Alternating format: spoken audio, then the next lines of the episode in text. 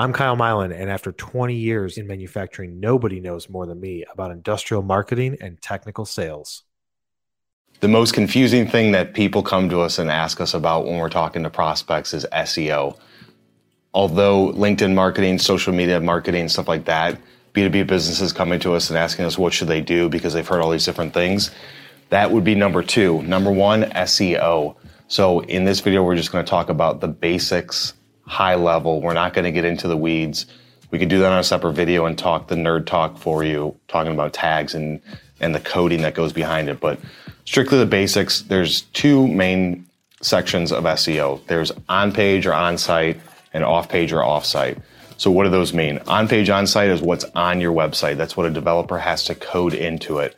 So it's your meta title, your your meta description, H tags, and all the stuff that goes into the website. A lot of times when people hire agencies to redo their website, they don't actually perform and optimize the website with their on page SEO.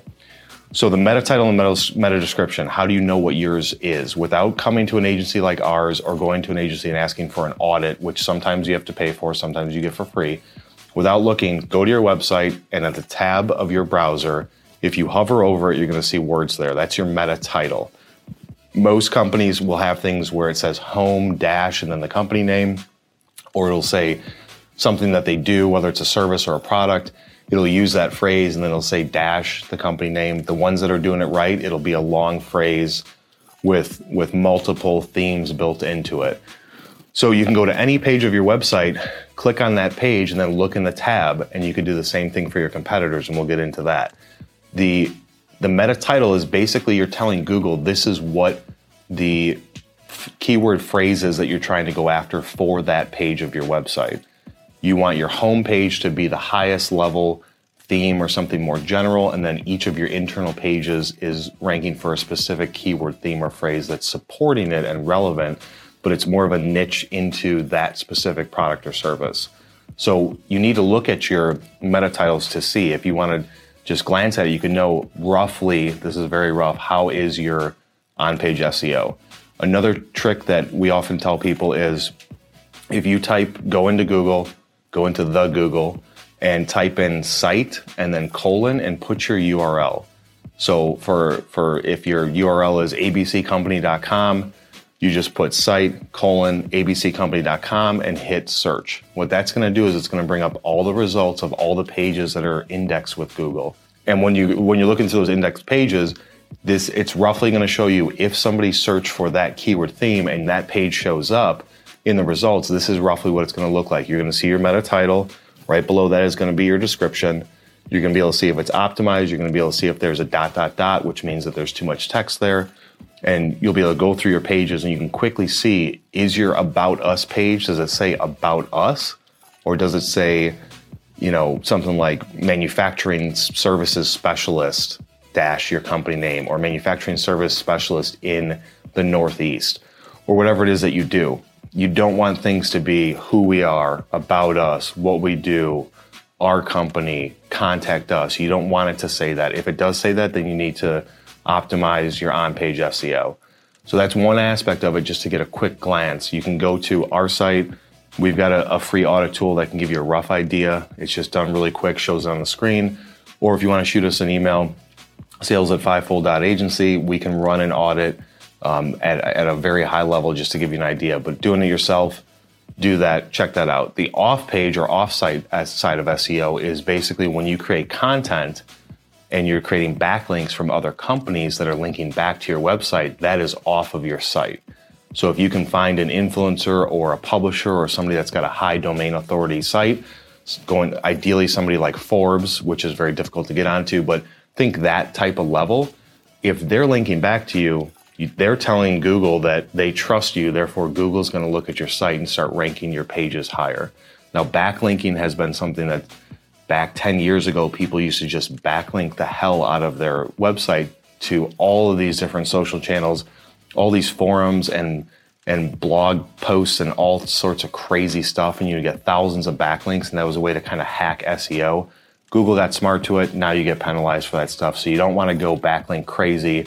If you talk to an SEO company or a freelancer or anybody that is that you use, and they say they're going to create thousands of backlinks every year for you and that's going to drive you up. It, it may temporarily push you in the right direction, but then you will be penalized once Google catches up to it. So don't go to the crazy backlink uh, direction. Try and get high quality backlinks from people relevant in your industry, articles, publications, things like that. So now we know what the SEO is on page, on site, off page, off site. Now we're going to look at how do you also look at what is your current organic rankings and positions.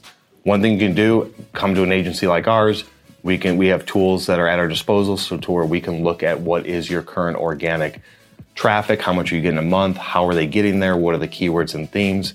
We can do that for you. If you wanted to look, if you know Google Analytics, I'm sure most companies are going to have it set up on their site. Go into your Google Analytics account, do a YouTube search, and try and figure out your organic traffic. There's tons of videos out there that'll show you exactly where you should go in Google Analytics, but that's where you're going to want to go.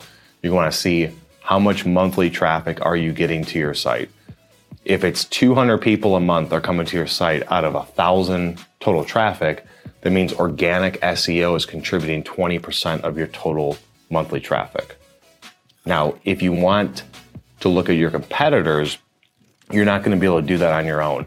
You'd have to come to an agency like ours to where we can have the tools to do that and we can basically with all of our clients, when we talk to them in the beginning, we ask them who are their top five competitors from two standpoints, because there's two types of competition. There's one, the people that you compete with on a project, service, price, whatever. You come across them, you're going after one customer, so are they, you hear their name. That's one level of competition. The other side of competition is with Google and search. So even though you may never compete with when somebody searches the, the service that you offer or the product, you may never physically compete with the person that's above you or right below you, but you are competing from a search standpoint. You may not hear their name, but in Google's eyes, you are competing. So you want to break out those two levels of competition, reverse engineer your own service or product, and search for what you think it is that people would search for. Look at those rankings of who's coming up. Go to those competitors' websites. Look at their meta title and description and hover on the tab do a site colon URL search for them, see how they have their stuff set up. And you can start to see that if they're in the top positions and it's a highly sought after keyword where it's more than a few hundred searches a month in the US, then they probably have their stuff together and it's probably organized somewhat correctly. So it's one way for you to look at the competition and then you don't need to reinvent this wheel. Just look at the way that they did it and start to think how you can do it similarly don't directly copy them, but do it similarly because they're probably onto something. What we're able to do is, with competition, is rip all the skeletons out of the closet. We can tell you what percentage of the organic traffic goes into their site, what is the position, what is the phrase, what is the theme they're going after. We can provide all that to you in an audit, and, and most agencies can do that. So if you want an in-depth look, go down that path. But if not, just do the quick search. Once you've figured out that competition, you start to see the phrases, the themes that they're going after. Now you're to want to try and figure out your own keyword themes and phrases. So what you think you might search and put into Google to search for may not be what somebody else is. So you can't put your your own mindset into it too strongly, and you can't ask three people what they would search for and just take that as what everybody would be doing. So what you want to do is start typing into the search of what you think the phrase would be. Before you hit enter, look at what the suggested searches are. Google shows it. It's going to be some sort of drop down. Those are things that are that are frequently searched for. I'm not saying that those things are 10,000 searches a month, but those are just things that are more frequently than whatever it is that you're typing in where Google's trying to say, this is what I think that you're doing. That's one way to look at some themes and phrases that you could be going after. Or after you do search, scroll all the way down to the bottom. Below the bottom ads on every Google search, you will see other suggested keyword phrases. Those are other things that Google knows people search for whatever you search for. Here's other things that they search for as well. So you can start to develop this this idea of what should your keyword themes and phrases be. Don't look at it from just a high level overview of like this is my service that I do. You have to break down each service individually. You have to have a page for each of your services and then search for those services individually and figure out your themes and phrases for each of those pages. In yesterday's video, we talked about distributing your content, but let's reverse that back and think about how do you come up with those titles or themes or the ideas behind what is the piece of content that you're going to write for. So there's basically two areas that we break this into is that there's there's high value content that you're going to deliver to your target demographic. These are things that they're going to want to really engage on and read. On the flip side of it, there's things that people search for that have a high SEO value that will give you rankings and positions and juice to push towards your site that maybe that that influencer decision maker would think that that article or that piece of content is below them or it's too low level or you may think that it's not valuable to them but from an SEO standpoint it is extremely valuable. So when you're thinking about topics think about the basics of what is this? How do you do that? And think very very basic. That should be one category of content. And then think what is the most value that I can give to this customer? To this potential customer, to my target demographic, what type of content would really, they can take it right now, do something right now, and it's at a very niche level.